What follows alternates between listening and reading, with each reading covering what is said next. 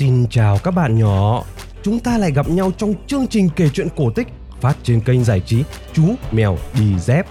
Tối nay, chúng ta sẽ cùng nghe chương trình số 350, câu chuyện Chiếc áo tàng hình. Chuyện bắt đầu như sau.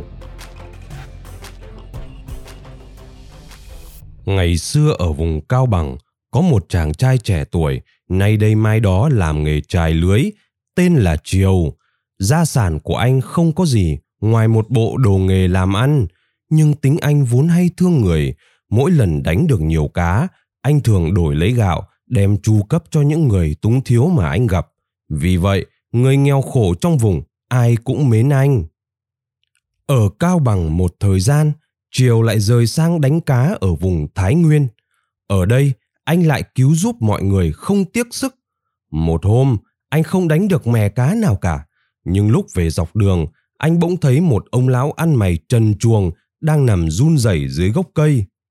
Động lòng thương, anh cởi ngay chiếc áo đang mặc đắp vào người ông cụ.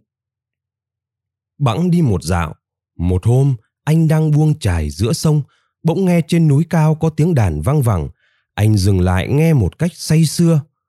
Qua ngày hôm sau, anh lại được nghe tiếng đàn trên núi như hôm qua.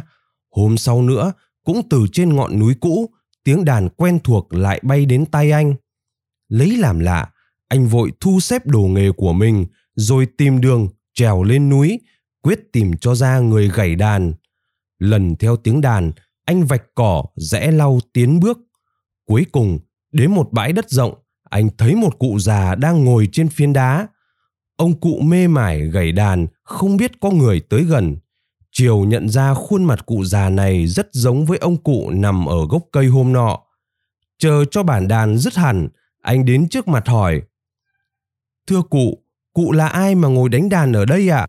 Ông cụ ngước mắt nhìn anh một cách âu yếm, rồi chỉ vào một phiến đá trước mặt, bảo rằng Ta ngồi đợi con ở đây, con trèo núi có mệt lắm không? Con hãy ngồi xuống đây, nghỉ một tí. Triều vừa đỡ chén nước ở tay ông cụ, đã nghe ông cụ hỏi, Con có nhớ ta không?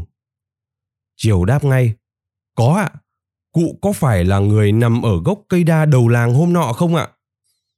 Ông cụ trả lời, Đúng, hôm nọ con đành chịu mình chân để nhường áo cho ta. Tấm lòng ấy thật là ít có. Nay ta muốn đền cho con một chiếc áo khác. Nói xong, ông cụ cởi chiếc áo đang mặc quàng vào mình chiều rồi biến mất. Từ ngày được áo của tiên cho, Triều mới biết đấy không phải là một chiếc áo thường mà là một bảo vật có phép làm cho người ta tàng hình. Mỗi lần mặc áo, không một ai nhận ra có anh ở trước mặt. Triều mừng quá, từ đấy anh đi chu du khắp nơi. Anh thường mặc áo rồi tìm đến nhà bọn giàu có gian thương, đường hoàng đi vào tận buồng của chúng, lấy tiền gạo ra, chia cho những người cùng khổ.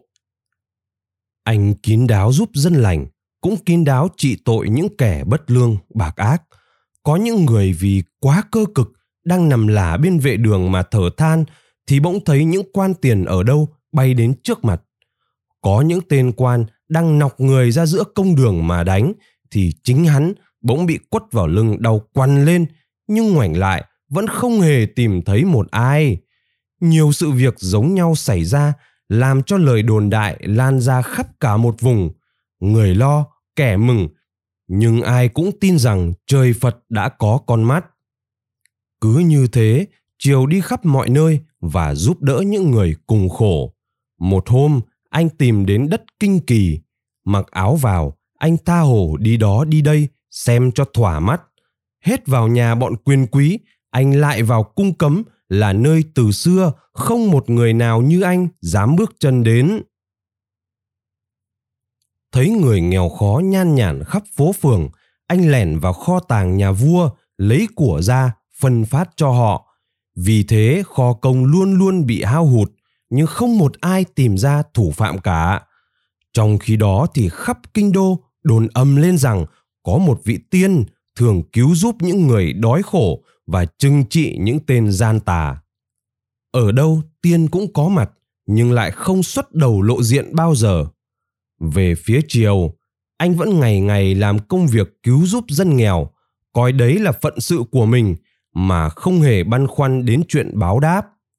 Anh đã làm cho bọn giàu sang xiết bao sợ hãi lo lắng khi thấy tiền của chúng tự nhiên không cánh mà bay, mặc dầu trong nhà ngoài ngõ đều có người canh gác cẩn mật. Nhưng một hôm, sau khi trừng trị một tên quyền quý đang ỉ thế đánh người, anh vội lẻn ra khỏi nhà hắn ngay vì thấy kẻ hầu người hạ của hắn nghe tiếng động đã đổ xô tới rất đông. Giữa lúc vội vàng, anh vướng vào một chiếc gai tre ở bờ dậu làm cho chiếc áo toạc mất một miếng. Sợ rằng để vậy có thể bị lộ, nên anh đã dùng một mụn rẻ vá lại. Sau đó, hàng ngày anh lại vào kho nhà vua tiếp tục phận sự của mình. Từ ngày thấy của kho luôn luôn bị hao hụt, nhà vua hết sức lo lắng. Vua hạ lệnh cho bọn quan coi kho phải tìm cách bắt kỳ được tên trộm bí mật, nếu không sẽ bị trị tội không tha. Bọn này nhiều phen cố sức rình mò nhưng chỉ hoài công vô ích. Tiền bạc trong kho cứ vơi dần mà chúng vẫn không tìm ra một dấu vết gì đáng kể. Sau cùng, chúng sai thửa một kiểu bẫy lưới rất nhạy để chụp vào những nơi mà chúng ngờ. Hôm ấy, bọn quan coi kho bỗng thấy có một con bươm bướm trắng từ ngoài cổng bay vào kho. Bướm bay đi dạo lại trên những đĩnh bạc trắng xóa, rồi bướm lại thùng thình bay ra. Chúng nhìn lại thì thấy thiếu đi mấy đĩnh vàng. Lập tức chúng chụp ngay lưới xuống chỗ có bướm. Và thế là Triều bị bắt. Chỉ vì miếng vải vá vào chiếc áo tàng hình khiến anh bị lộ. Bắt được Triều, bọn quan coi kho mừng lắm, liền giải anh lên vua. Vua sai bỏ ngục để chờ ngày xét xử. Hồi ấy, có một ông vua nước láng giềng từ lâu vẫn ngấm ngầm mưu mô đánh chiếm nước ta. Giữa lúc triều bị hạ ngục thì hàng chục vạn binh mã của nước láng giềng cũng đang ùn ùn kéo sang. Nhà vua đã cho quân đội ra chống giữ, nhưng đánh trận nào thua trận ấy. Không sao ngăn cản được kẻ địch tiến lên như vũ bão. Tình hình bỗng trở nên nguy ngập. Tin cấp báo từ biên giới một ngày đưa về không biết bao nhiêu chuyến ngựa chạm, làm cho kinh đô nháo nhác. Nghe được tin này, Triều Liên bảo quan coi ngục tâu vua cho mình được đi dẹp giặc cứu nước. Nhà vua mừng quá, vội sai tháo xiềng cho anh và gọi anh đến hỏi. Nhà ngươi cần bao nhiêu binh mã? Muôn tâu bệ hạ, anh đáp. Chỉ một mình tôi cũng có thể đuổi được giặc dữ. Chỉ xin bệ hạ cho tôi một thanh gươm. Vua liền cởi gươm của mình trao cho Triều và phong anh làm hộ quốc tướng quân. Vua còn ra lệnh cho quân đội phải tuân theo lệnh anh.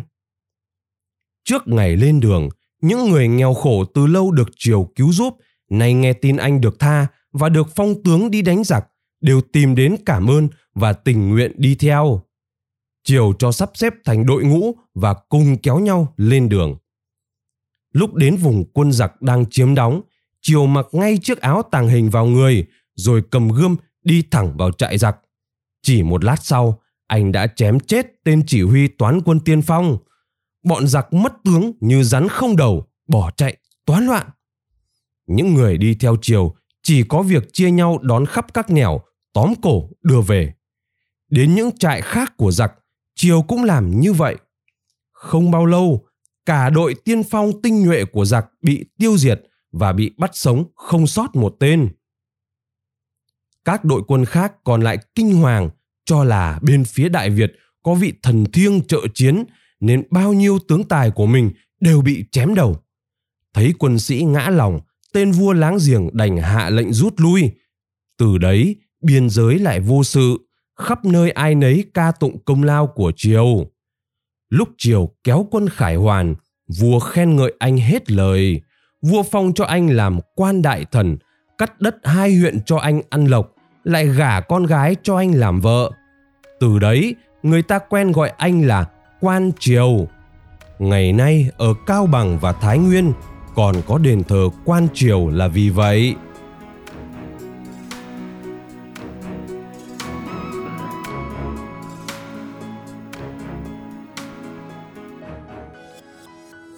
Các bạn vừa nghe xong câu chuyện cổ tích có tựa đề Chiếc áo tàng hình.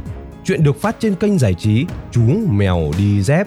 Kênh giải trí Chú Mèo Đi Dép đã có mặt trên Spotify, Apple Podcast và Google Podcast. Quý vị phụ huynh nhớ like và chia sẻ cho mọi người cùng biết để kênh Chú Mèo mau lớn nhé. Chúng ta sẽ gặp lại nhau trong chương trình kể chuyện vào 9 giờ tối mai. Còn bây giờ, xin chào và chúc bé ngủ ngon.